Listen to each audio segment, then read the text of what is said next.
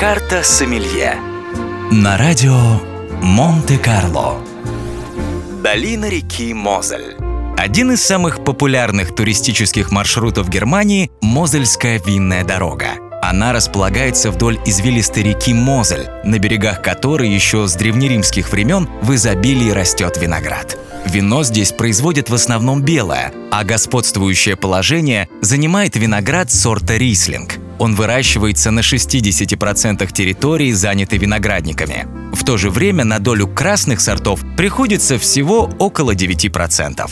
В климатическом отношении специалисты называют Мозельский регион пограничным. Он с трудом удерживается на границе возможных условий для производства вина. Хотя именно такие условия, точнее обращенные к югу крутые склоны, вода, отражающая тепло солнечных лучей и сланцевые почвы, как нельзя лучше подходят для выращивания сорта рислинг.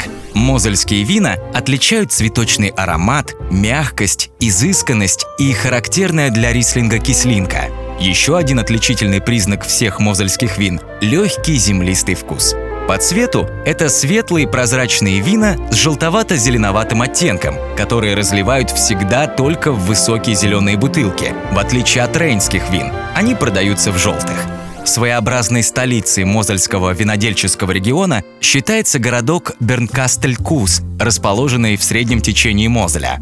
Там находится музей вина и множество погребов, а в конце августа каждый год в Бернкастель-Кусе проходит самый известный фестиваль мозельского вина.